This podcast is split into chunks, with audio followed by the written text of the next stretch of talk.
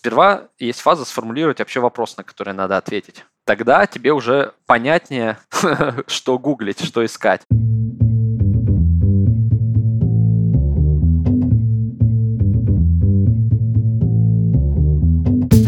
Привет! Я Юра Агеев, и это 234 выпуск подкаста Make Sense. Вместе с гостями подкаста мы говорим о том, что играет важную роль при создании и развитии продуктов. Люди, идеи, деньги, инструменты и практики. И сегодня мой собеседник Михаил Козюлин, мы поговорим об основных барьерах, которые есть при желании выйти на зарубежный рынок. Попробуем сформулировать, что же это все-таки значит выйти за рубеж и какими могут быть основные шаги для этого. Обсудим способы сбора информации, кабинетные исследования, интервью и разведку и неочевидные инструменты поиска данных и респондентов для них. И еще поговорим о практическом применении данных исследований на примере кейсов. Подкаст выходит при поддержке конференции по менеджменту продуктов Product Sense.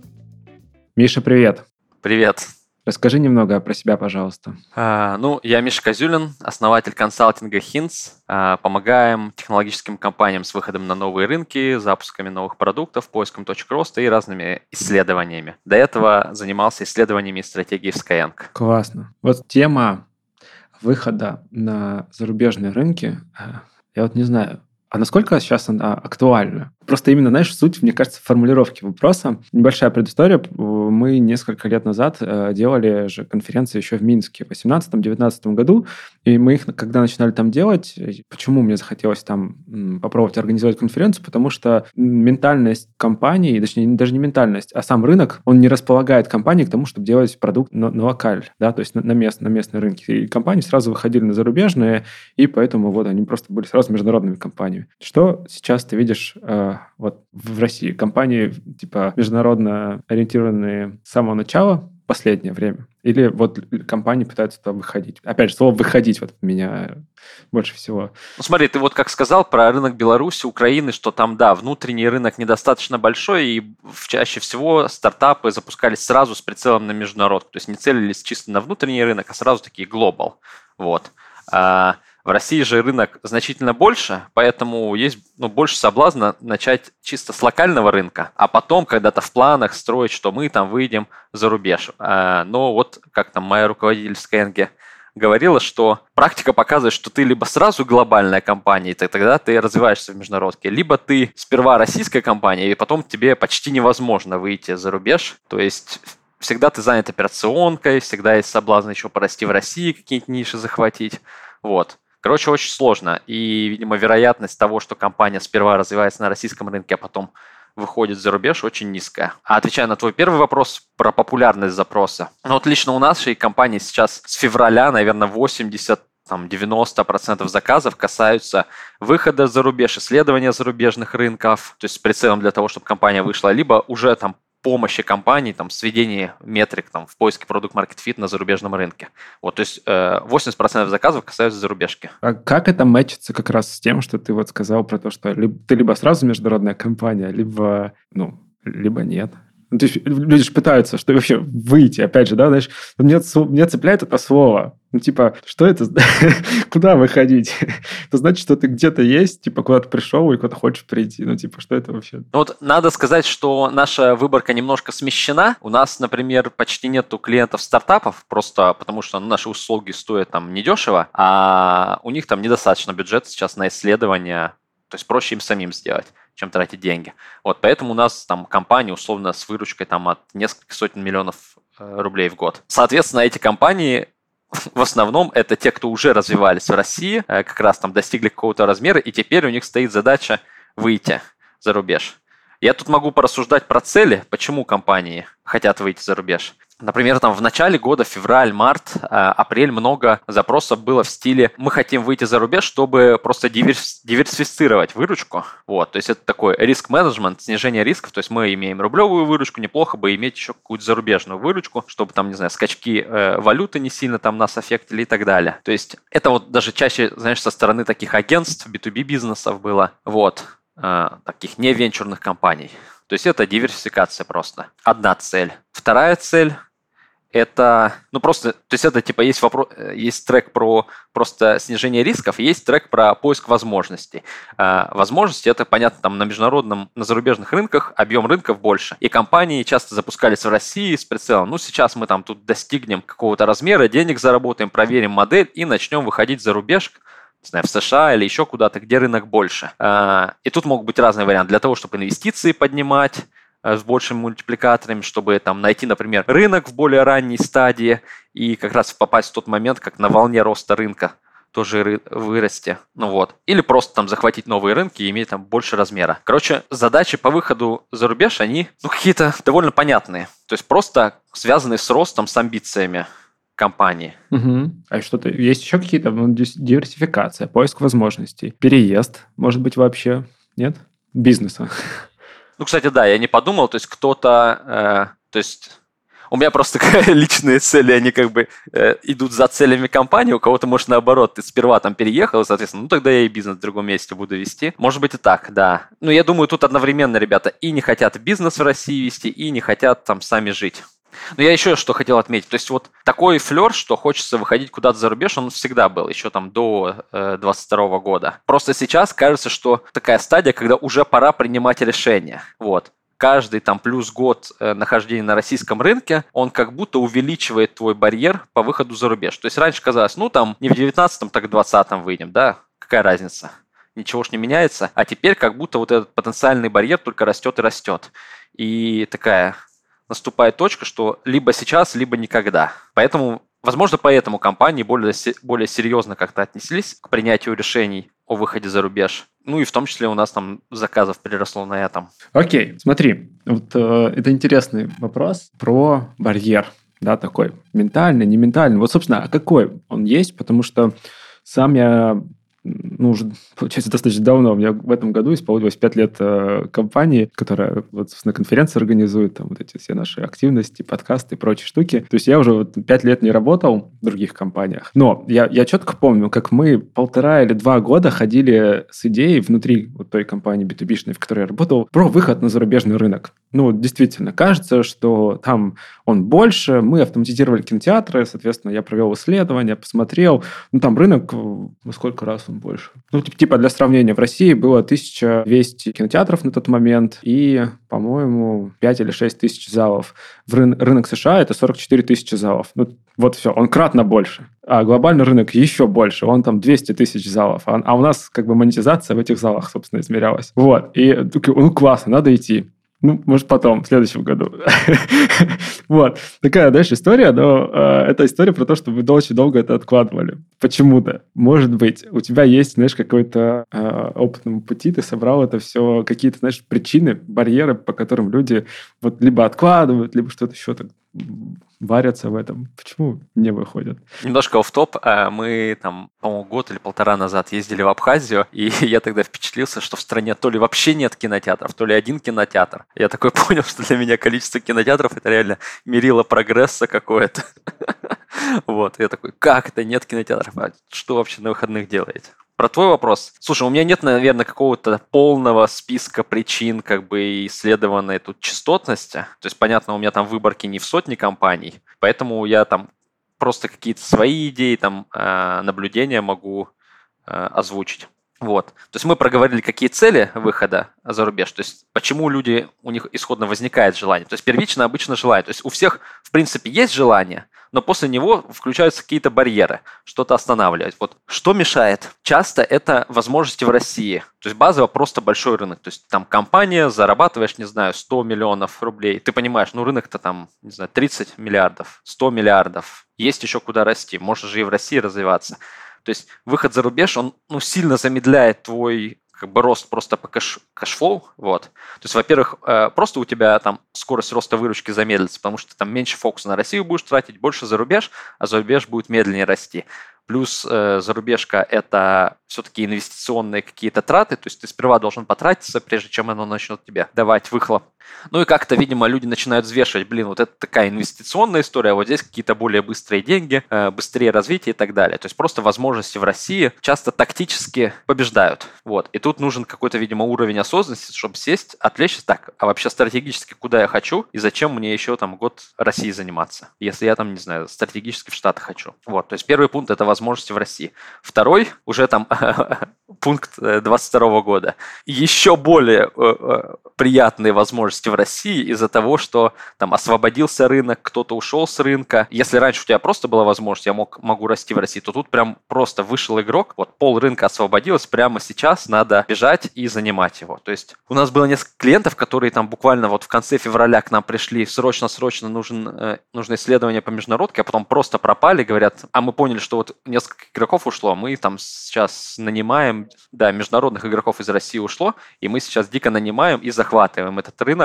соответственно, пока международный оборот остановили. Вот такая болтанка. Что еще является барьером, уже такое более интересное, это э, время фаундера. Э, вот прям очень сильно верю, что это одна из ключевых таких сложностей. Даже если компания там понимает стратегически, да, я хочу выходить за рубеж, время фаундеров или там основателей, оно часто завязан на российский бизнес. То есть люди просто погружены в операционку. Что говорить, даже мы сами вот в феврале собрали чатом на 20 разных агентств и договорились о регулярных встречах. Давайте вместе раз в неделю встречаться и обсуждать, как мы выходим за рубеж что у кого получается, что работает. Такие. Ну, короче, думали, что все вместе сейчас выйдем за рубеж с кучей агентств. Де-факто спустя полгода, по-моему, никто из этого списка так и не вышел за рубеж. Или там Э, ну, какие-то точные, знаешь, продажи. То есть ни про кого нельзя сказать, что да, вот он вышел. Но я тогда не понимал, но пообщавшись с кучей компаний, понял, почему вот мы, например, не смогли э, до сих пор полноценно выйти за рубеж. Просто потому, что у меня не хватает времени этим заниматься. То есть у меня есть поток клиентов российских, у меня есть там какие-то сложности, касающихся текущих проектов. У меня есть задачи по выстраиванию там, отдела продаж, э, по найму сотрудников. Короче, куча задач есть, и это уже занимает там 50-60 часов в неделю, а когда мне еще за рубежкой заниматься? Вот это ключевое. Что тут, соответственно, фаундеры делают? А почему фаундеры, да, вот почему? Да, вот к этому и веду. Ну ладно, допустим, фаундер занят. Ну, выделил тогда команду как, какого-то менеджера и типа иди запускай там Индию. Вот.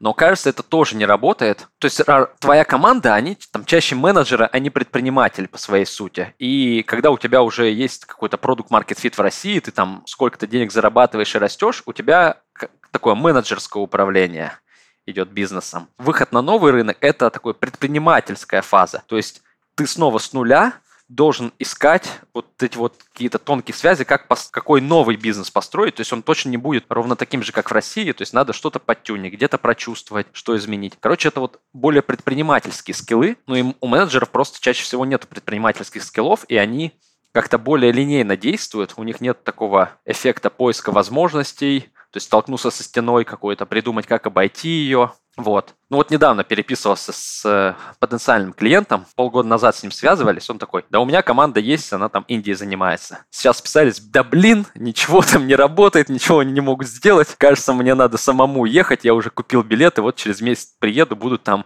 три месяца э, искать партнерство и так далее. Вот, ну реально, просто статистически, видимо, команды менеджерские, у менеджерских команд не получается делать запуски в международке. Вот. То есть тут нужны люди с предпринимательским складом.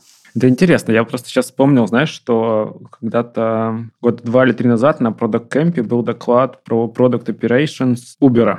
Ну, Uber достаточно большая компания, уже на тот даже момент была. И они, соответственно, через как, вот эти самые Product Operations, они разворачивали новые э, офисы в других странах просто-напросто.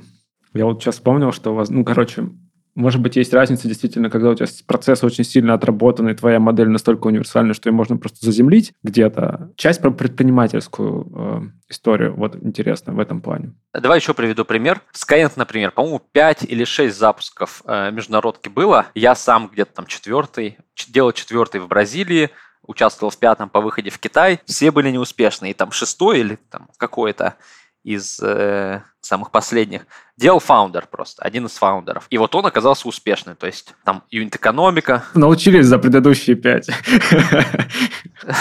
Ну, как бы учились, научились, не научились, не знаю, но вот реально там founder. То есть до этого люди уровня CPO занимались этим, и вот как-то не получалось.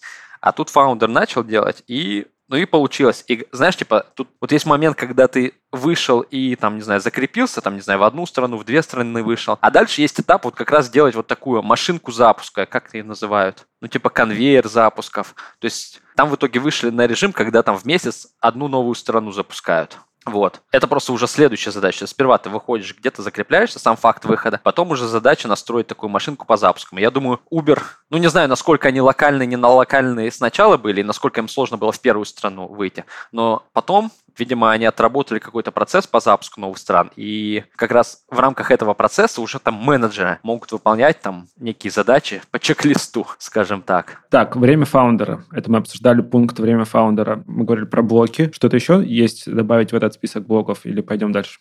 Ну, еще, знаешь, есть такой момент, что вот реально у команд есть идея «нифигово было бы выйти». Вот так звучащая. Да, вот, вот это, по-моему, был тот случай, когда я работал, да. Полезно было Да, но нет какой-то синхронизации внутри, э, не предпринимаются конкретные действия, состояние такое белого листа, Кажется, что здесь как бы, если несколько партнеров, у каждого свое видение, как надо, но так как нет никаких вообще данных, нет никакой информации, то они и остаются на своем. То есть я считаю так, а я считаю так. И нет данных, на которых можно опереться и синхронизоваться. Вот. Хотя мне кажется, что даже не имея данных, можно было синхронизоваться бы о подходе, как ты, как мы подходим к поиску этих данных. Вот. Но, тем не менее, это, видимо, является тоже проблемой. Вот. То есть тут у тебя, знаешь, с одной стороны есть Россия, где тебе все прозрачно, знаешь, как в игре ты уже там прошел по этой карте, и она у тебя там прорисована. Другая часть зарубежа, это там темная еще зона, тебе, видимо, надо туда сходить, чтобы карта прорисовалась. Вот. В том числе к нам обращаются, чтобы вот этот туман войны развеять, чтобы узнать, там вообще-то есть жизнь, да, вот там э, вот так вот все устроено, вот такие-то игроки вот это продают, то есть, типа, просто понимание, что там происходит. И когда его нету, то у тебя есть даже потенциальный барьер, чтобы просто в этом начать разбираться. Вот.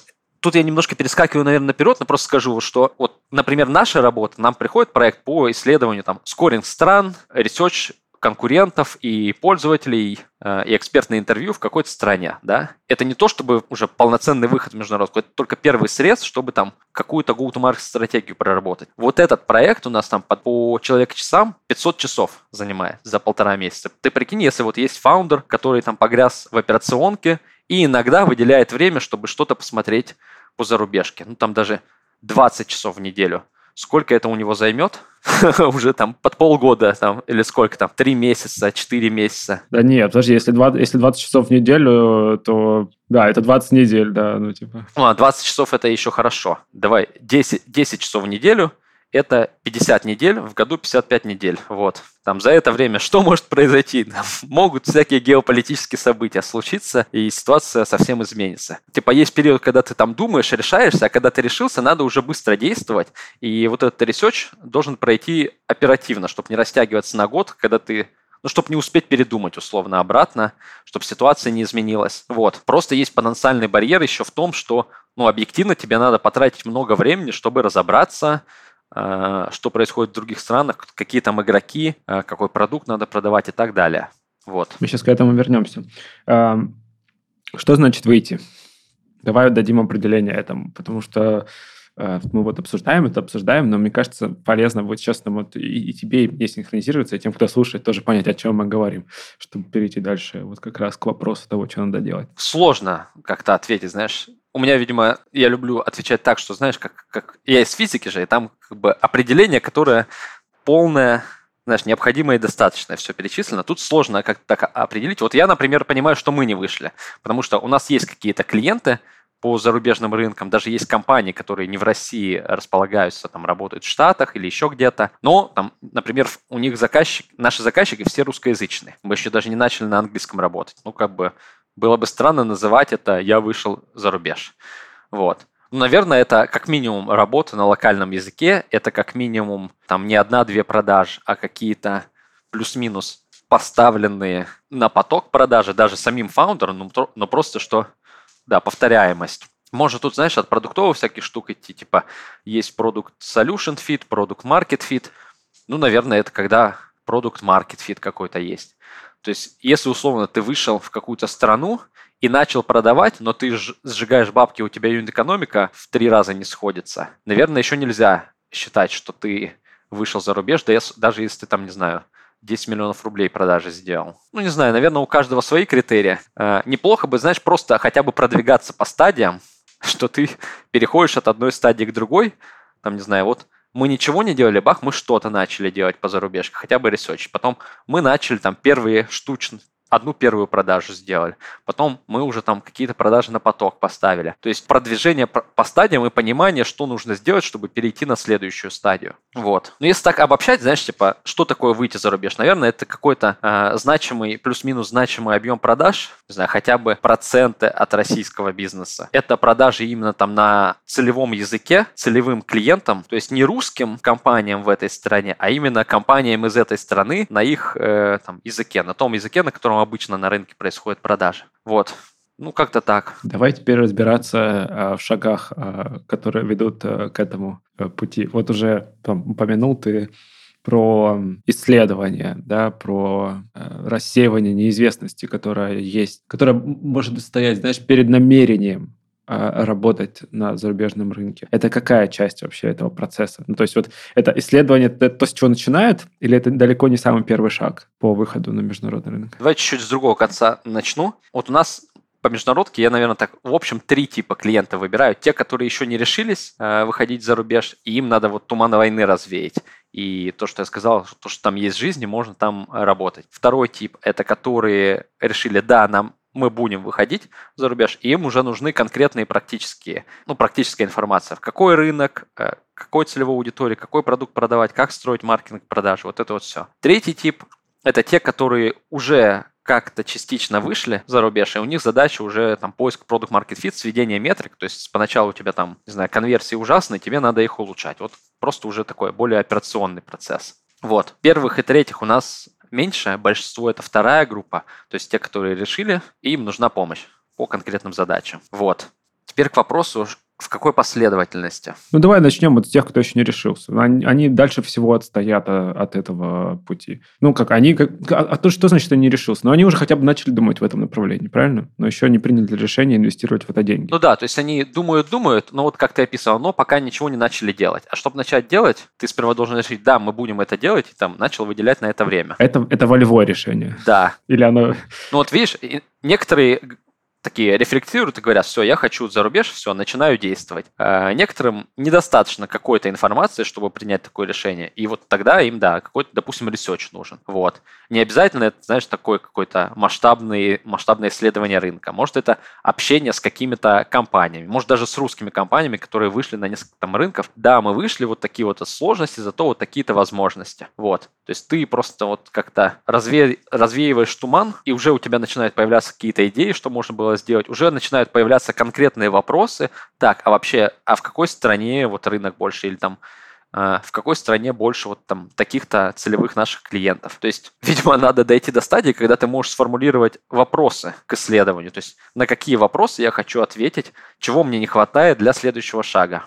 Наверное, так. То есть, большинство наших исследований, они вот реально, мы же там не ради данных каких-то, делаем исследования. Мы делаем исследования, чтобы ответить на бизнес-вопрос, то есть э, решить какие-то бизнес-задачи. То есть на какой рынок выходить? Вот такой глобальный э, вопрос. Он декомпозируется на какие-то там подвопросы. Не знаю, где объем больше, э, барьеры меньше, где есть какие-то там нечестные преимущества у нас, у нашего продукта и так далее. Вот. Потом другой вопрос, какой продукт нужно делать, и он также декомпозируется, а какая там, какие есть целевые аудитории, у кого что сильнее болит, а что делают конкуренты, где они сильны, а где есть там ниша, где мы могли бы конкурировать и отстроиться от них и так далее. Э, вот эта фаза, когда компания уже решила что-то делать, она может, э, здесь может research распараллеливаться с конкретной работой команды. Ну, допустим, прошла фаза, наверное, фаза выбора рынка все-таки это э, больше исследовательская, то есть пообщаться с кем-то, поисследовать страны и принять решение. Вот, допустим, у нас шорт-лист от одной до трех стран, куда мы хотим выходить. А, и тогда уже можно продолжать исследование и начинать конкретные действия. Там, ехать туда и выступать на конференции, получать первые лиды и там custdev ить и продавать по ним, а, нанимать там sales а местного, искать каких-то партнеров и так далее, устраивать вебинары. Не, подожди, вот мы, мы выбрали страну, а ауди, с аудиторией что? Ну, типа, она же может там отличаться или... Как раз-таки вот, знаешь, типа, идти, ну да, вот идти в поля, условно, sales first, ты там примерно понимаешь, ну, стартуешь с той же аудитории. То есть пока у тебя нет информации, стартуешь с той же аудитории. Начинаешь как-то э, выходить на них, и вот я говорю, не столько продавать, сколько, может быть, каздевить их и понимать, а вообще у них есть там боли или нет. Там вот одно маркетинговое агентство говорило, что в России у нас четыре целевых аудитории, начали в Штаты выходить, там провели кучу каздевов, поняли, что из, там, из четырех аудиторий целевых, у трех там в Штатах на самом деле нет такой боли, и мы им особо не нужны. Зато у одной аудитории, да, боль яркая, и мы на ней сфокусировались. То есть в этот момент уже должны быть... То есть здесь то же самое, по сути, да, э, как при э, работе с продуктом, только на более высоком уровне. У тебя есть гипотеза, опять же, получается. У тебя есть гипотеза про рынок, дальше у тебя есть гипотеза про аудиторию. Просто в этот раз ты можешь либо отталкиваться от своего опыта, так как ты выходишь, да, не с нуля, то есть продукт у тебя уже, скорее всего, есть, компания, скорее всего, есть, то ты можешь отталкиваться от того, что у тебя уже имеется, и, и проверять их. Но тут важно, получается, понимать, что это действительно гипотеза в этом случае. На зарубежном рынке все может работать не так. Да, согласен. То есть, конечно, все начинают с того, что как бы и так есть, с той же аудитории, с того же продукта. Конечно, мечта, что ничего переделывать не надо, а только локализовать. Такое, наверное, может сработать, просто важно относиться к этому как к гипотезе и быть готовому ну, воспринимать сигналы, что что-то не работает. Вот, да, есть там ряд клиентов у нас, которым, которым, которых приходится убеждать, что, ну, как бы не то, что нам надо искать страну, где ровно текущий продукт можно применить. То есть надо просто быть готовым, что вот где-то рынок потенциально может быть интереснее, но там нужно что-то поменять в продукте, не знаю, там, сделать его там не B2C, например, а вообще переформатировать в B2B там, не знаю, с ЖКХ-шками, например, с проект был. Важная идея, что надо относиться к этому как к гипотезам. Вот. Итого мы говорили про фазы. Вот компания решила выходить куда-то, э, начала какие-то свои первые действия. По большей части это sales какие-то действия. Партнерство, какие-то custdev ы, presale ы, конференции. Вот. И параллельно идет research. А что в research е тогда? Ну, то есть, если смотри, кажется, это, наверное, ответ на вопрос про почему время предпринимателя нужно, да? То есть, вот то, что ты озвучиваешь. То есть, в теории это может делать, наверное, и хороший sales, или там bizdev крутой, но или не может? Моя идея была в том, что прикольно распараллеливать вот такую команду research а и команду запуска, а, потому что они вот реально в команде могут работать, и там происходит sync, например, команда а, запуска, там sales ы говорят, вот мы пообщались, вот с такой-то аудиторией, они говорят, нам не надо. А research скажет, блин, а мы вот поисследовали, на самом деле у той аудитории болит, сходите к той аудитории, поспрашивайте. Мы вот у конкурентов увидели, что они для этой целевой аудитории вот такое-то преимущество подсвечивают. Не знаю, там не то, что мы можем стартовать быстрее до договора, а то, что, не знаю, мы гарантии даем по возврату, условно. Да, я не знаю, фантазировать можно. Короче, команда исследований, во-первых, может подкидывать инсайты э, sales ам или там команде запуска, а нам команда исследований слышит их боли и там берет это себе в research и отвечает на них. То есть часто на какие-то вопросы можно ответить очень быстро, там, условно, в рамках дня. Вот. Просто это такая очень синергичная тогда работа получается. У команды research а, да, есть какие-то стратегические задачи, не знаю, на 70% времени, а на 30% времени такие быстрые такти... быстрая тактическая помощь команде запуска. Просто тогда реально time to market ускоряешь. Вот. А, собственно, какие задачи э, у команды исследований? Вот мы выбрали рынок, ну, как я говорил, дальше э, закопаться, понять, кто вообще есть на рынке, какие конкуренты, какие услуги они продают, какой аудитории. То есть по целевой аудитории, у кого какие боли. То есть посмотреть, вот в России у нас такие целевые аудитории, есть ли они здесь, что болит, как сейчас решают потребности. Короче, на самом деле банальные все те же вопросы продуктовые, в ходе которых ты определяешь, ну да, кажется, нам вот примерно такой продукт нужен, вот на такую аудиторию фокусироваться, потому что у нее сильнее всего болит, в такой-то нише, чтобы отстроиться от конкурентов и там не конкурировать с гигантами на старте. Ну и следующая фаза это уже про коммерцию, про дистрибуцию, а, понять, где целевая аудитория обитает, как до нее дотянуться, как она принимает решения и как там продают конкуренты. Короче говоря, как построить маркетинг и продажи в этой стране. Это же частый вопрос, а как нам выходить, там, не знаю, самим или через дистрибьюторов. Ну вот на такие вопросы в том числе э, Research должен отвечать. Определиться с рынком, понять, кто твоя целевая аудитория, какие у нее боли, какой ей продукт нужен, построить маркетинговые продажи, маркетинг и продажи. Вот, в принципе, три основных шага да, при выходе на зарубежный рынок с тем продуктом, который у тебя есть, или, или наоборот, там, с новым продуктом. Я тут, видишь, сужаю как бы видение в той части, где мы работаем. Понятно, что дальше идет задача, например, там, сделать какой-то MVP, протестировать его, протестировать маркетинговые каналы. А где-то в параллель может еще витать задача по открытию юрлица, там, подключению биллинга и тому подобное, открытию счета. Вот. Мы этой задачей скорее не занимаемся. Мы можем прорисовать какие-то сложности открытия э, компании. Ну, там, фокусно ей не занимаемся. То есть не только research важен. То есть, в принципе, можно, наверное, и без research а, знаешь, типа, услышать несколько компаний. То есть есть, знаешь, примерно 20 стран с адекватной экономикой. То есть вот можно сделать скоринг стран по любому бизнесу, там, начиная от 200, но примерно одни и те же 20 стран адекватных будут. Потом увидеть, что, ну, вот там какие-то игроки есть, вроде бы и рынок есть, пойдем там в Арабские Эмираты. То есть можно без research а довольно там быстро принять решение. Дальше в стране не делать research а, а пойти там, не знаю, на конференцию со стендом выступить, пойти с кем-то понетворкаться, э, найти первых партнеров и начать продавать. И, в принципе, research и не нужен тогда. Просто такой подход, он э, несет за собой, ну, как бы он более рискованный. Вот. Ты как бы делаешь ставку свои ощущения, допустим, по выбору рынка, может оказаться долгосрочно, что они там не выгорят. Или, может быть, да, ты успешно запустишься в Арабских Эмиратах, но где-то ты бы развивался в два раза быстрее, условно. Тут как бы нету черного и белого, правильно и неправильно. Просто есть, знаешь, типа сильные, слабые стороны разных подходов. Кто-то там более сейфовый подход, кто-то рисковый. Угу. Давай поговорим э, тогда про исследования чуть глубже вот этот уровень неопределенности, э, ну, то есть барьер просто, чтобы даже начать разбираться. Вот про это э, еще тоже было интересно говорить, потому что кажется, что это настолько все большое, непонятно с чего начать, за что хватиться. Тоже сам когда-то вот еще в предыдущем э, своем опыте, ну вот, проводил исследования по тем же самым кинотеатрам, и там, например, ты идешь такой, и тебе надо провести исследование рынка Южной Кореи, а там нету, например, такого министерства, как есть в России. Министерство культуры, Министерство культуры России на самом деле оцифровывает очень много информации, ты просто идешь на сайт, скачиваешь э, данные, и вот тебе, пожалуйста, картина о всем рынке. Ну, в Южной Корее пришлось на южнокорейском вот это все искать. Благо мотивация. Что мешает людям просто начать, а потом вот как раз, да, почему люди пытаются это сгрузить. Что мешает начать? Ну, может быть, просто нет набитой руки, потому... Чаще всего, наверное, не хватает осознанности, чтобы сперва сформулировать вопрос. То есть всегда правильно мыслить от результата.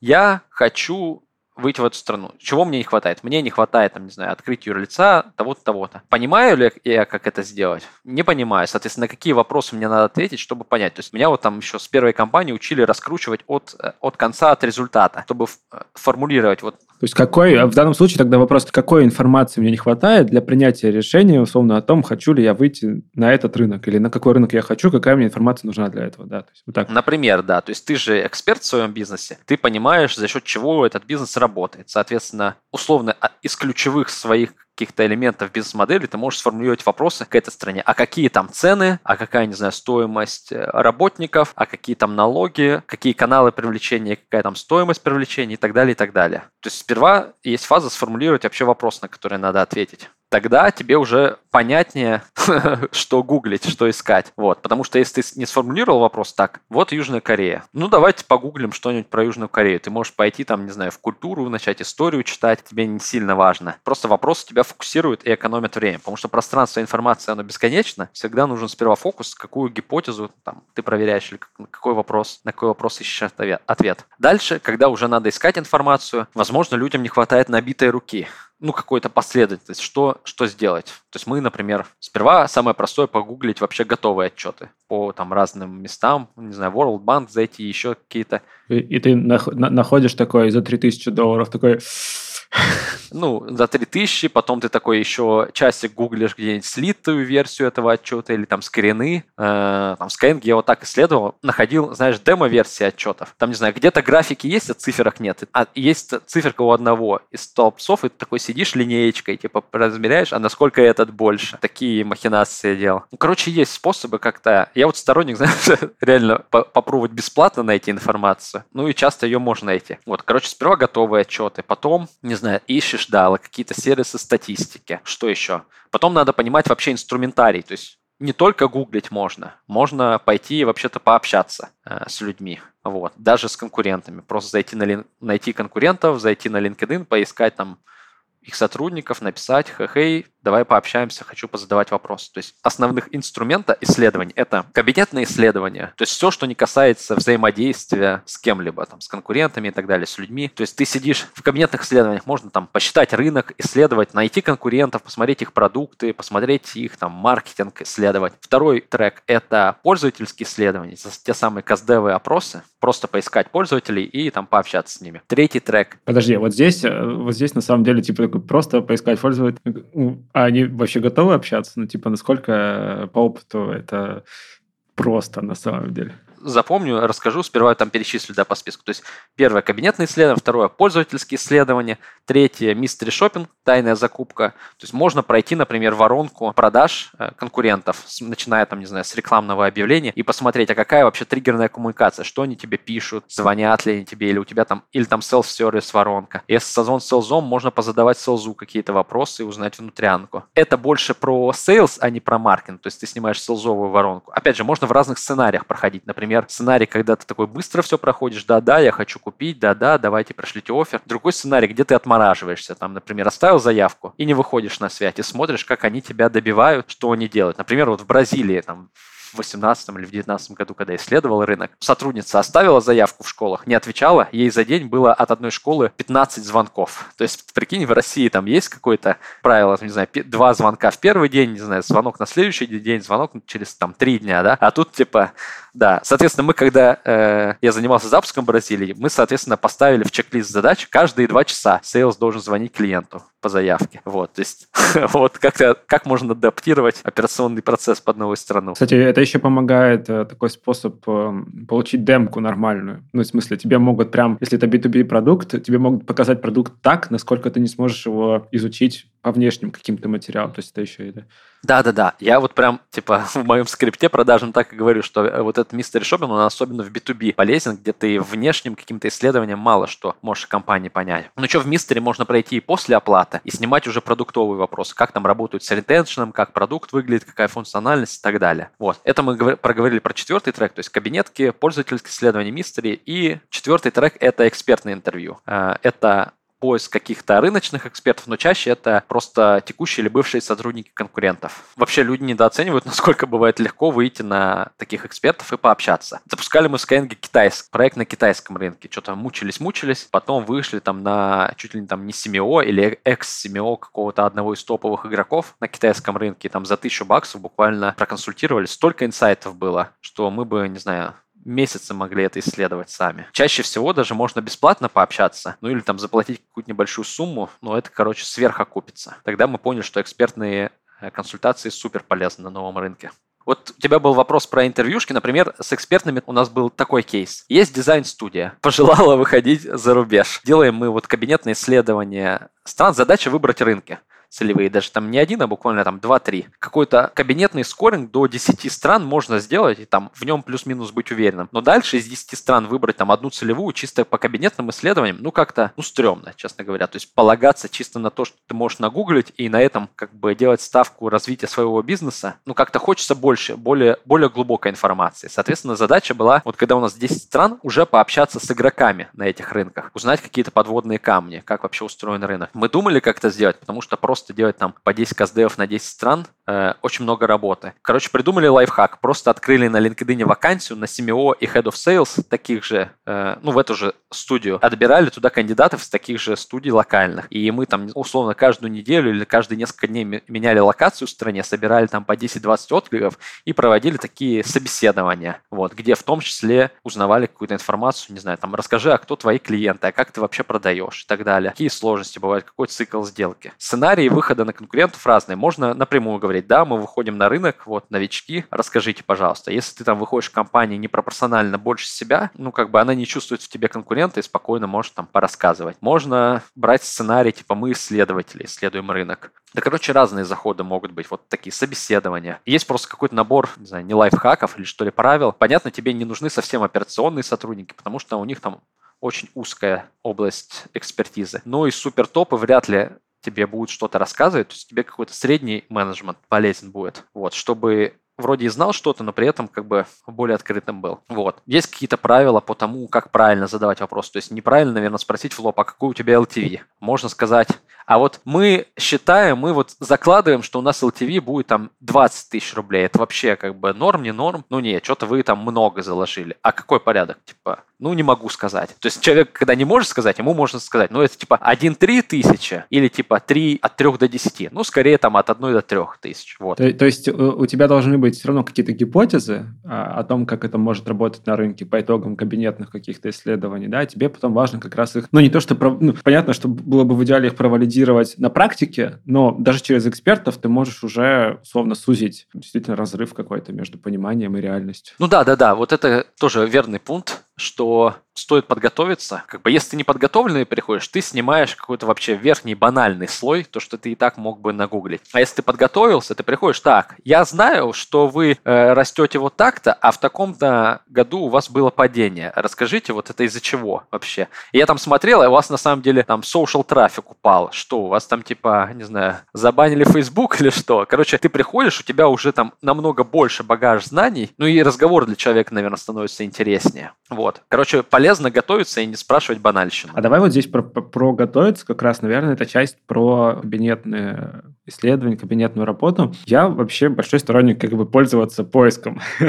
как ни странно, мне кажется, вот ну, недооценивается этот инструмент, в том числе, да, поиск на иностранных языках. Например, ты гуглишь, опять же, вот та же самая Южная Корея ты гуглишь количество залов в кинотеатрах Южной Кореи на английском языке. Я не помню, был ли ответ сейчас, но даже простой перевод этой фразы через Google Translate э, помогает тебе уже найти эту информацию. Да, она будет на южнокорейском языке, но ты такой перевел через Google Translate на английский и читаешь себе спокойно. Вот есть ли какие-то такие, э, помимо этого, штуки, которые можно использовать для кабинетных исследований, о которых не сразу думают люди? Э, гуглить на иностранном языке это уже настолько давно пройденный шаг, что я даже не осознаю, что как бы об этом можно сказать. Вот. Я, я честно вот, вот это я просто ну, я замечал по другим, когда я делегировал эту задачу, люди почему-то не догадываются. Но это настолько просто, да. Угу, угу. Да. Ну да, вообще формулировки запросов, это как-то тоже можно там, знаешь, научиться. Вот я не знаю, как, как объяснить. А, вот да, еще правильно формулировать запрос, да, на самом деле. Да, короче, поиграйся, там увидишь, как бы, какие слова выпадают. Ну, короче, поисковики сейчас чаще уже подсказывают, показывают фразы.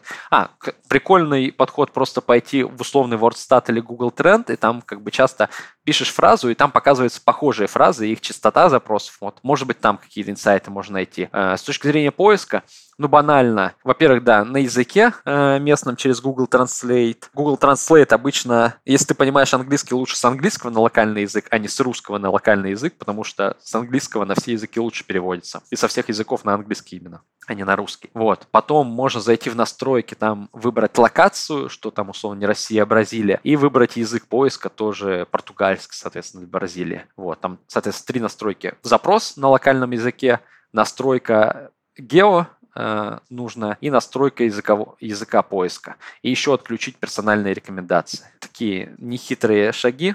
Вот. И тогда они будут пытаться выдавать тебе. Тогда поиска, поисковая машина будет выдавать тебе как, как бразильцу, который сидит в Бразилии. Окей. Okay. Это про поиск. Что еще? Как можно еще собрать дополнительную информацию? Собрать дополнительно.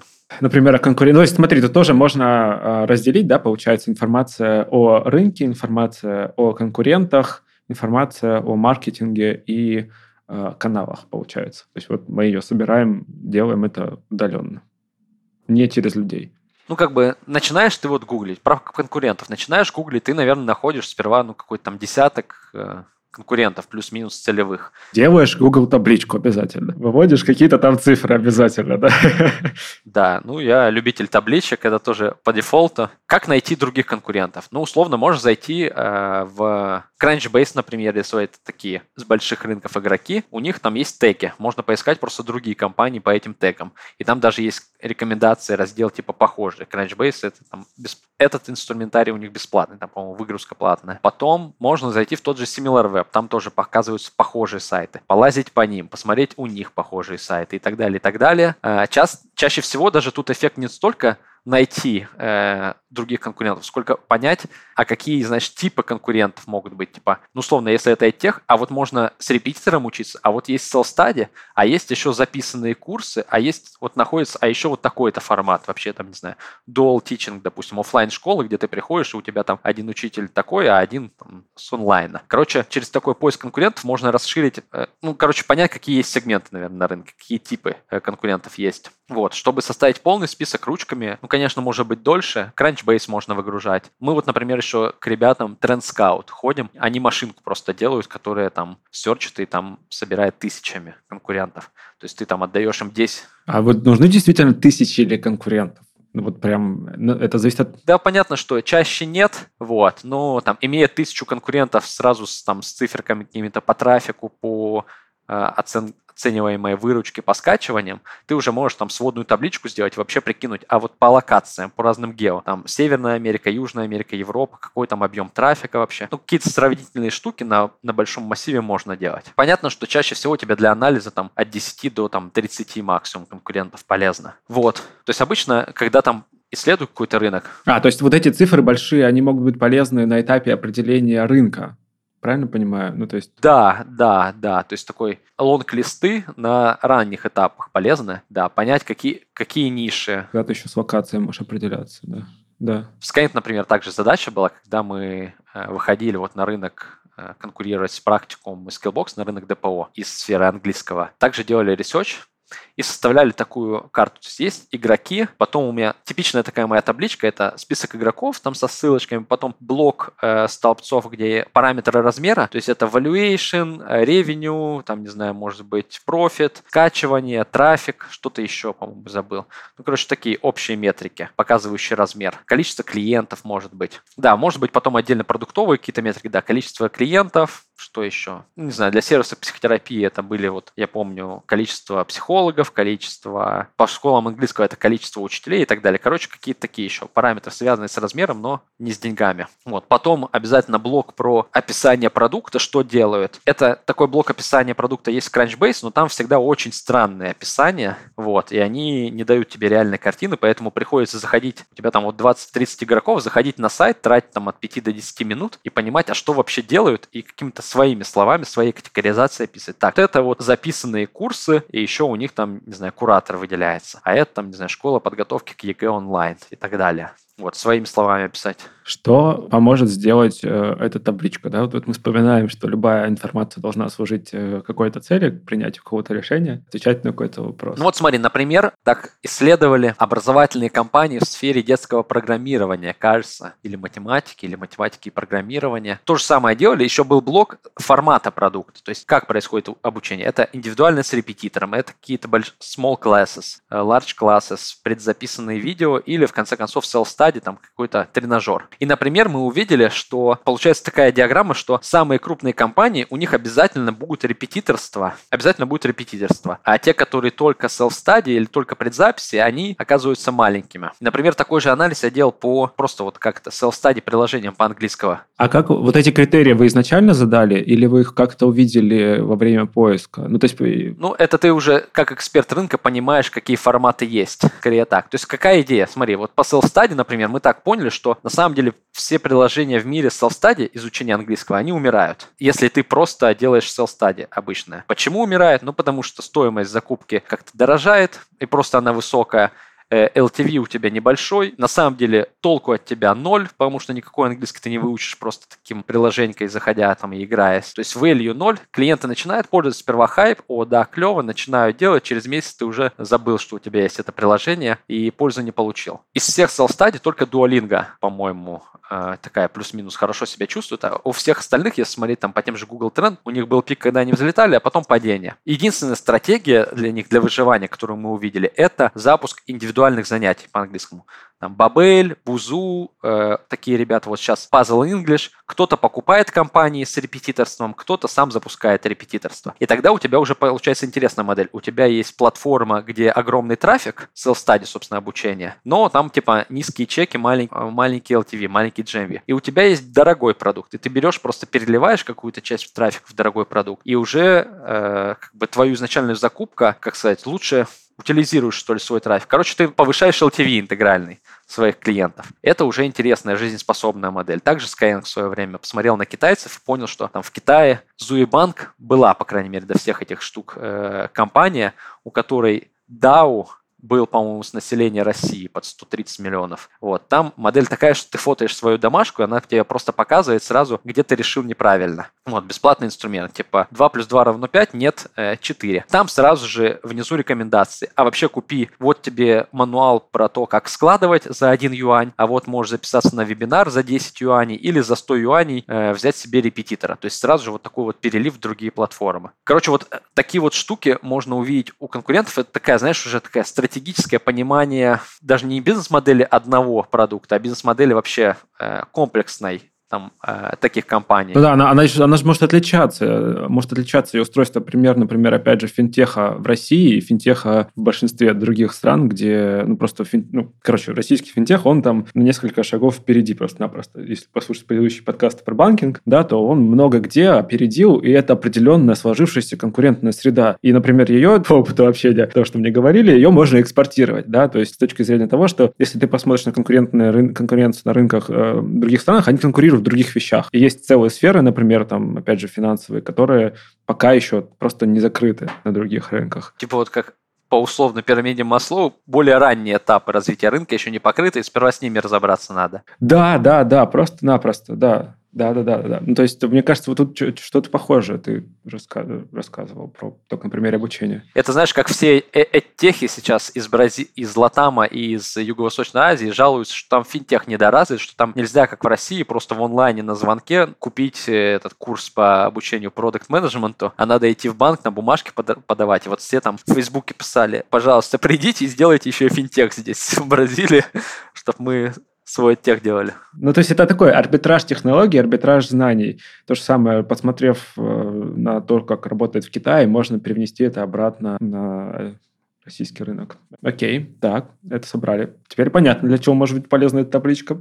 Это очень интересно, потому что обычно таблички делаются и потом э, остаются табличками. Так, всегда полезно себя спрашивать. Вот ты такой, хочу сейчас погуглить что-то и собрать табличку. А вот представь, ты уже нагуглил, даже можно чтобы проще было представить, нарисовать себе несколько строчек. Вот у меня табличка. И что? И что я с ней буду делать? Сразу подумать, так, а я вообще посмотрю вот такой-то разрез. У меня такие-то гипотезы. А еще я вот тут посмотрю, типа, куда больше трафика и так далее. То есть такое мышление результатом супер важно, чтобы не закапываться в какие-то огромные объемы данных. Ну, мне, например, это помогает, потому что я любитель погрузиться в данные, накопать побольше. Помню, как я там в универах готовил какие-то доклады, всю ночь читал, там, знаешь, типа эти вот 10 раз упасть по ссылкам в Википедии, куда-то провалиться и почитать. Вот, чтобы этого не делать, нужно себя сразу ограничивать рамками. То есть нужно понимать э, цель задачи, по сути, тогда ты определяешь приоритеты поиска информации. Да, тебе сейчас в первую очередь нужно понять, на какой рынок, окей, ты там понял. Теперь ты выбрал рынок, э, локализовал условно конкурентов уже там, ты понимаешь, что на этом рынке уже работает, где есть, может быть, возможность,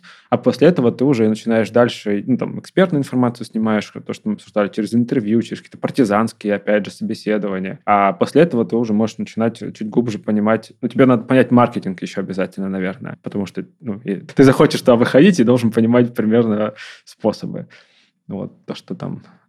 Если, кстати, скакнуть наперед про маркетинг, э, продажи, как это можно сделать? То есть, во-первых, кабинетное исследование. Просто заходишь, не знаю, на сайты конкурентов, смотришь тот же SimilarWeb. То есть, можно... Какие вопросы вообще есть? Есть каналы трафика, если там B2C продукты, именно закупка есть. Какие УТП, то есть, на кого клиент вообще фокусируется? Мы там для банков, ритейла. То есть, целевая аудитория, их УТПшки, и там, то есть, какие рекламные, какие посылы они транслируют э, на сайте, в рекламе, э, в соцсетях. Что еще важно? Важно, что еще важно. Ну, короче, вот это то, что можно кабинетно исследовать. Потом можно, как я говорил, мистери шопинг сделать, снять уже селзовую воронку э, и позадавать вопросы, в том числе селзу, там попросить какие-то примеры. Э, можешь спросить, а я вот не решаюсь купить, как есть ли у вас какие-то возможности попробовать. Тогда Sales может какие-то, знаешь, лид-магниты тебе отправить, что-то бесплатное, не знаю, подпишись на рассылку или еще что-то. Тогда ты там какие-то маркетинговые инструменты их можешь понять. Ну и, конечно, общение с экспертами. То есть просто выходишь на сотрудников конкурентов, на текущих или бывших. Во время общения познаешь, узнаешь, какие каналы там работают, как они вообще занимаются продажами, какие есть подводные камни. Конечно, неплохо, знаешь, там сейчас русские много куда уехали. Э, можно такой первый срез через русских делать, спросить, а вот вообще какие особенности B2B на этом рынке? Ой, а там цикл сделки э, длинный. Они там не любят, когда ты там говоришь, что я могу стартовать до договора и так далее. А, ну, кстати, культурные еще особенности да, можно, это прям интересное тоже. Угу, угу. Культурный отдельный блок есть. Это скорее ближе к этапу отбора рынка. Это какие-то культурные особенности, тренды. Там вообще вдруг у тебя рынок падающий, тогда, наверное, не стоит туда выходить. Э, несколько отдельных моментов хотел подсветить. Просто разные вопросы, которые могут быть полезны, разные моменты э, в research е, которые могут быть полезны. Например, про custdev ы и как искать респондентов. Даже вот несколько корпораций нам писали, там, ребята, вот мы в Африке сейчас хотим провести custdev ы, подкинь идеи, как можно рекрутить респондентов, где их искать. Вот у меня у партнера есть очень прикольная идея, которой она пользуется. Можно идти, знаешь, на всякие Reddit и другие площадки, где можно задать вопрос. Вот, в чаты, в конце концов, э, писать. Но, знаешь, типа, большинство людей задает простой вопрос. А напишите, кто пользовался таким продуктом, чтобы по custdev ить их. Но это вообще скукота. И на это не отвечают. Типа, в чатах же всегда приятнее что-то такое острое. Можно, знаешь, какой-то абсурдный вопрос сказать. Да, типа, а правда ли, что там дерут по 30 тысяч за этот, типа, полубесплатный курс? И все такие, ну и, короче, начинается какое-то обсуждение, да нет, типа все не так. Появляются всегда вот эти эксперты, которые знают, как правильно. А потом еще менеджер может прибежать и начать объяснять, как на самом деле, да. Вот, вот. Э, задавая какой-то такой острый вопрос, в конце концов, дебильный просто вопрос, чтобы тебе сказали, да ты дурак, на самом деле вот так. И ты вызываешь больше отклик и просто больше потенциальных респондентов э, тебе откликнется. Остальные способы тоже банальны. Можно через людей искать знакомых, через нетворк просто, через своих знакомых искать, людей из этой индустрии. Можно, если ты нашел уже человека и пообщался с ним, можно у него спросить, рекомендации других респондентов. Просто дай контакты друзей. Вот. Это хорошо, знаешь, по восточным странам, по Латаму работы, где сильные горизонтальные связи, где люди там, там друг за друга держатся. В той же Монголии, я не помню, Монголии или в Киргизии мы делали исследование, вышли на одного человека, и дальше с него еще там с десяток, по-моему, других экспертов пришло. То есть он двух порекомендовал, те еще трех, и так далее, и так далее. На интернет-площадках можно всяких искать. Э, в соцсетях, например, есть там группа, э, какая-то группа от лица компании, да, и там в комментах люди что-то оставляют комментарии типа, не знаю, что-то не нравится, а я вот воспользовался, мне не вернули. Короче, там часто можно найти клиентов, э, конкурентов, их показать. Просто частый вопрос – это как раз пообщаться с э, людьми, которые не просто с рынком штатов, а именно пользовались какими-то продуктами конкурентов. Можно идти, собственно, на страницы этих конкурентов. Идти на форумы на Reddit, это я сказал, Quora еще неплохо. В конце концов, можно таргетом просто закупить. Делаешь баннер какой-то привлекающий внимание именно тех, той аудитории, которая там пользовалась какими-то продуктами. Можно, например, гнать ее на опрос, а в конце опроса как-то мотивировать, а оставь контакты, получи результаты исследования, или оставь контакты, чтобы мы тебя созвонились, поспрашивали, если ты готов. Есть разные платные сервисы, условно, респондент, и там, короче, много таких, где ты просто можешь там задать условия, какие респонденты тебе нужны, и просто там рекрутить респондентов. Вот, как я сказал, вакансию можно открыть. Ну вот, ну и, и там, если это B2B, что-то там через партнеров например, идешь в компании, которая там не конкурирует с тобой по напрямую по услугам, но там с той же целевой аудиторией работает, и как-то просишь, не знаю, за бартер у них разместиться там, или поделиться контактами. Короче, вот так, уже там партнерским способом получать каких-то респондентов. Иногда и трафик просто так можно договориться. А, помню, не буду называть компанию, образовательная. А, вот она там по, на новых локациях выходила к универам, к разным там сервисам типа вот Work and Travel, где целевая аудитория студенты, вот, но у них там другой бизнес. И, соответственно, договаривался какой-то партнерке, и там трафик просто переливал из себя. Да, не конкурировали, но та же целевая аудитория. Вот, это был момент про поиск респондентов. Еще хотел вспомнить про скоринг рынков. Там на самом деле э, есть несколько этапов. Вот задача выбрать, на какой рынок идти. Сходно у тебя на старте, если вообще нет никаких предпочтений, есть там условно вот эти 200 стран, которые в мире есть. А, можно несколькими итерациями скорить. То есть первый скоринг поверхностный, когда у тебя много стран, ты не можешь каждую глубоко закопаться, тебе нужны какие-то быстрые показатели, которые условно есть сразу для всех стран. Это обычно какие-то макропоказатели там экономические. Берешь, по ним отсекаешь до там, не знаю, 50-30 каких-то адекватных. Потом включаются уже более бизнесовые показатели. То есть, например, если это что-то про дизайн-студия, а сколько там вакансий дизайнеров, какие зарплаты дизайнеров. Если, например, Skyeng, что такое Skyeng? Это онлайн-школа английского. Берешь слово онлайн, берешь английский. Для онлайна ищешь показатели диджитализации, показатели там скорости интернета, там, не знаю, доля мобильных пользователей и так далее. Для слова английский ищешь, сколько людей знают английский как второй язык, там, индекс глобализации берешь или еще что-то. То есть раскладываешь на какие-то параметры то, что важно для твоей бизнес-модели и ищешь такие показатели. Все, отскорил, выбрал еще там какой-то топ-10, теперь ты уже можешь закапываться глубже, там ресерчить, не знаю, регуляторику, можешь смотреть, а какие конкуренты есть, насколько они большие и так далее, и так далее. То есть идея простая, бить все на какие-то этапы, когда у тебя много лонг-лист, искать какие-то быстрые показатели, когда у тебя шорт-лист, можете закапываться уже глубже. Вот, это такая... Да, то есть когда у тебя, чем глубже ты погружаешься в информацию, тем точнее ты можешь дальше формулировать вопросы, получается. Да, да, то есть типичный такой поэтапный, это как сказать, прогрессивный JPEG. Да-да-да, о, точно, да. Картинка всегда э, загружена, но степень ее проработки э, отличается. Но есть разные моменты. Например, был у нас потенциальный клиент, э, сервис онлайн документооборота, электронного документооборота. Электронный документооборот возможен, если у тебя, в принципе, в законодательстве это разрешено. Соответственно, тебе может там не делать какой-то масштабный скоринг, ты первым же этапом можешь себе поставить, а вообще отобрать страны, где электронный документооборот разрешен. Все. То есть, если ты понимаешь какие-то критерии, они, знаешь, могут быть первичными, а какими-то вторичными. И логично такие первичные, отсекающие основные критерии ставить раньше, чтобы побыстрее урезать свой скоп и там а, работать с э, небольшим списком стран. Еще про анализ маркетинга. Был у нас клиент тех на рынке США. Там, правда, запрос был не про выход на новый рынок, а скорее уже про поиск точек роста. То есть компания там развивалась там несколько лет. Просто есть игроки, которые значительно больше и быстрее растут. Вот. Не знаю, насколько применим там к текущему обсуждению, но там интересные методологические просто подходы были. Есть, значит, крутой конкурент. Хочется понять, за счет чего он растет. Начали мы гуглить. То есть вот у тебя есть э, конкурент, ты заходишь на сайт, смотришь SimilarWeb и динамику его трафика. В данном случае всегда вопрос, а трафик отражает ли реальные продажи? Нам повезло, мы нашли там отчеты Блумберга интегральных продажах на рынке, именно sales, объем sales. Значит, интегральные продажи, подожди. Ну, именно, то есть не ревеню, а именно sales. То есть ревеню же она по оказанным услугам может э,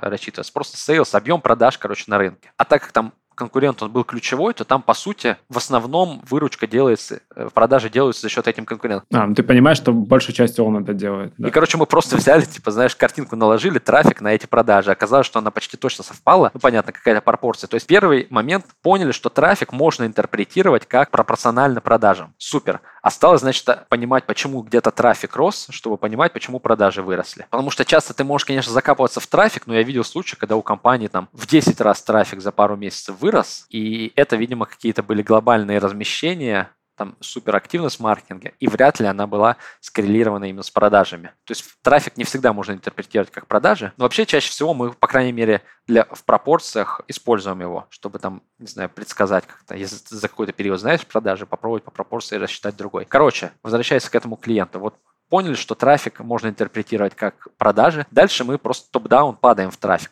смотрим, ага, вот они выросли в какой-то период, там в несколько месяцев у них был рост два раза. А, смотрим вглубь за счет каких каналов? Они выросли за счет social трафика.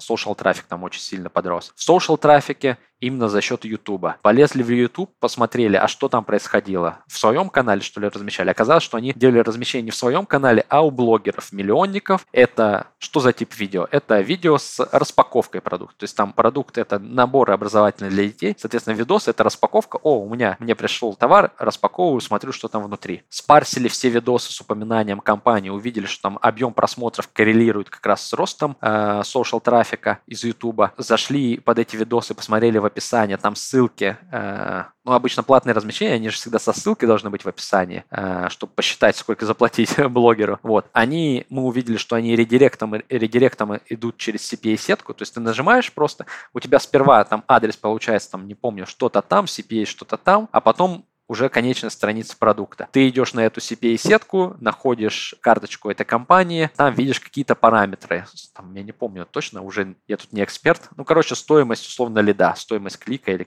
что-то. Из этого уже как бы из с понимания доли трафика компании, из стоимости клика, ты там можешь вообще реинженерить даже маркетинговый бюджет. То есть у нас доходило до того, что мы в черновую реинженерили бюджет э, маркетинга этой, этого конкурента. Все, супер. Как бы поняли, что компания выросла именно за счет размещения у блогеров-миллионников через там вот с такими-то условиями. Вот. А наш клиент собирался вообще стратегию фокусировать на, инста- на развитии своего Инстаграма. То есть тут вообще перевернулась стратегия на развитие Ютуба через там размещение у блогеров. Вот какие инсайты может анализ маркетинга дать. Тут же в этом же проекте у нас был блок про исследование отзывов. На самом деле это небольшая задачка, она как будто бы чаще всего не дает каких-то больших инсайтов, но могут появляться прикольные идеи оттуда. Мы как действуем? Берем, парсим отзывы, например, не знаю, из App Store или из отзывиков, там, не знаю, под сотню отзывов где-то. Отбираем. Обычно я люблю негативные, потому что позитивные можно налить. Кстати, да, да, да. Вот. А негативные, скорее всего, будут правдивые. Хотя тоже есть кейсы, я так понял, когда... Да, их могут залить э, конкурента, например. Да? Да. Конкурентам. Вот. Тут вопрос, конечно, доверять, не доверять. Ну вот, короче, есть отзывы. Дальше я бью там на единицы негатива. То есть, если в одном отзыве жалуются, ой, продукт отстой, а еще мне деньги не вернули, это там две единицы. То есть, продукт плохой и невозврат денег. Вот, короче, бьешь отдельными предложениями, прям можно выписывать эти единицы. Потом следующая итерация, ты как-то смотришь на это и формируешь некие группы, то есть о чем вообще отзыв может быть? О маркетинге, о продукте, о, об этом, об этом и об этом. Ну, короче, вводишь какую-то группировку, тут вот какая-то интеллектуальная экспертность нужна, чтобы правильно группировку вести. И просто потом поштучно складываешь, сколько отзывов в какую категорию попадает. Так делали анализ по пяти конкурентам и по нашему заказчику. И что увидели, например, на этом рынке детских наборов, что основные позитивные отзывы касаются Fun for Kids, Product Quality. Вот, что просто продукт классный, детям весело, это важно, самое главное для родителей. Негативные отзывы касались цены и тоже product quality. Плохое качество продукта, либо цена большая. А в чем прикол? У нашего клиента позиционирование было э, сфокусировано на научность, на метод, методологичность, что, короче, правильный такой продукт, сделанный учеными. Вот этот параметр, я не помню, как мы его назвали, что-то научность, короче, научный подход, по-моему, это было на пятом, по-моему, месте в позитивных и в негативных отзывах. То есть, короче, ни, ни в плюс, ни в минус это, в принципе, не важно большей части клиентов. Ну, то есть, как э, конкурентное преимущество, оно могло бы, ну, типа, скорее всего, не сработать людям.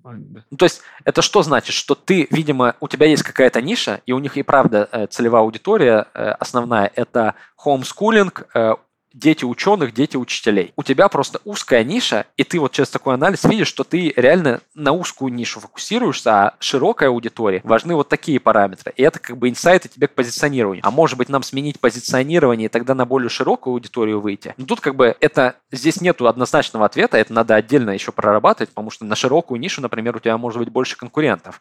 Может быть, другие игроки на самом деле на широкую аудиторию лучше позиционируются, ты будешь проигрывать. Да. Но, короче, это повод подумать, по крайней мере, и там что-то больше осознать про свой бизнес. Такой инсайт. Слушай, очень, очень много да, говорили, очень много практической информации, кейсов и инструментов. Давай зафиналимся. Шаг номер ноль. Открываете сайт Hints, да? Да, да, практически. Но это тоже практически. Это если есть желание сделегировать кому-то. А если есть желание самостоятельно попробовать? Ну смотри, мне кажется, самое практичное вообще это смотреть, что делают другие игроки. Даже в Skyeng в свое время, там, в 2018 году, я помню, мы только начали собирать такой отдел исследований. В основном компания была сфокусирована на саму себя, своих клиентов каздейл, свои метрики улучшала. Такие мы круче всех, у нас на рынке нет конкурентов, все. Просто фигачим метрики, улучшаем еще лучше. А мы начали делать еженедельные ньюсфиды про то, что вообще происходит в мире. Про американских конкурентов, про китайских. Забавно, что получился вообще разрыв шаблона оказалось, что в Китае это есть компании, которые в 10 раз больше, еще и растут быстрее, и LTV, они там продажи делают по 5 лет, типа, пакеты, а не по 8 уроков, как мы. Короче, как то осознаешь, что на самом деле есть игроки сильнее тебя, у которых можно поучиться. Вообще, ну, знаешь, есть какой-то продуктовый подход, знаешь, всякий дизайн мышления и тому подобное, это про создание нового. То есть вот когда все на лошадях катаются, а ты автомобиль делаешь или там iPhone создаешь. Это один подход, я там тут не эксперт, но есть другой подход, market research, когда не создавать велосипед. Посмотри вообще, что делали. Используй лучшие практики. Узнай, что кто-то уже тестил эту гипотезу, и она не сработала. И не надо делать то, что там уже 10 раз не срабатывало у других. Про бенчмарки.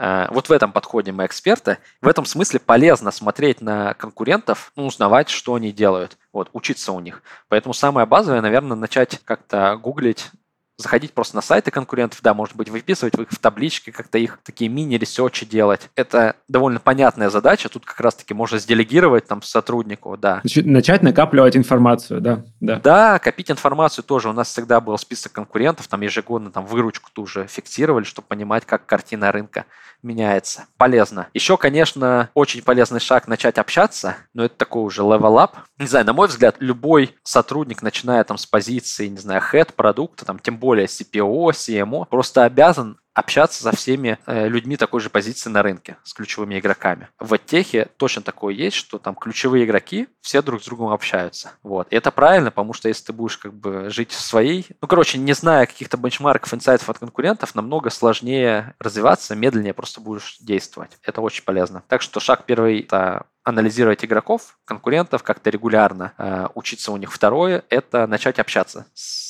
конкурентами. Круто. А третий – прослушать весь подкаст, э, сделать кучу заветок и вот, вот это все. Миша, спасибо тебе огромное за такую интересную содержательную беседу. Я вообще доволен.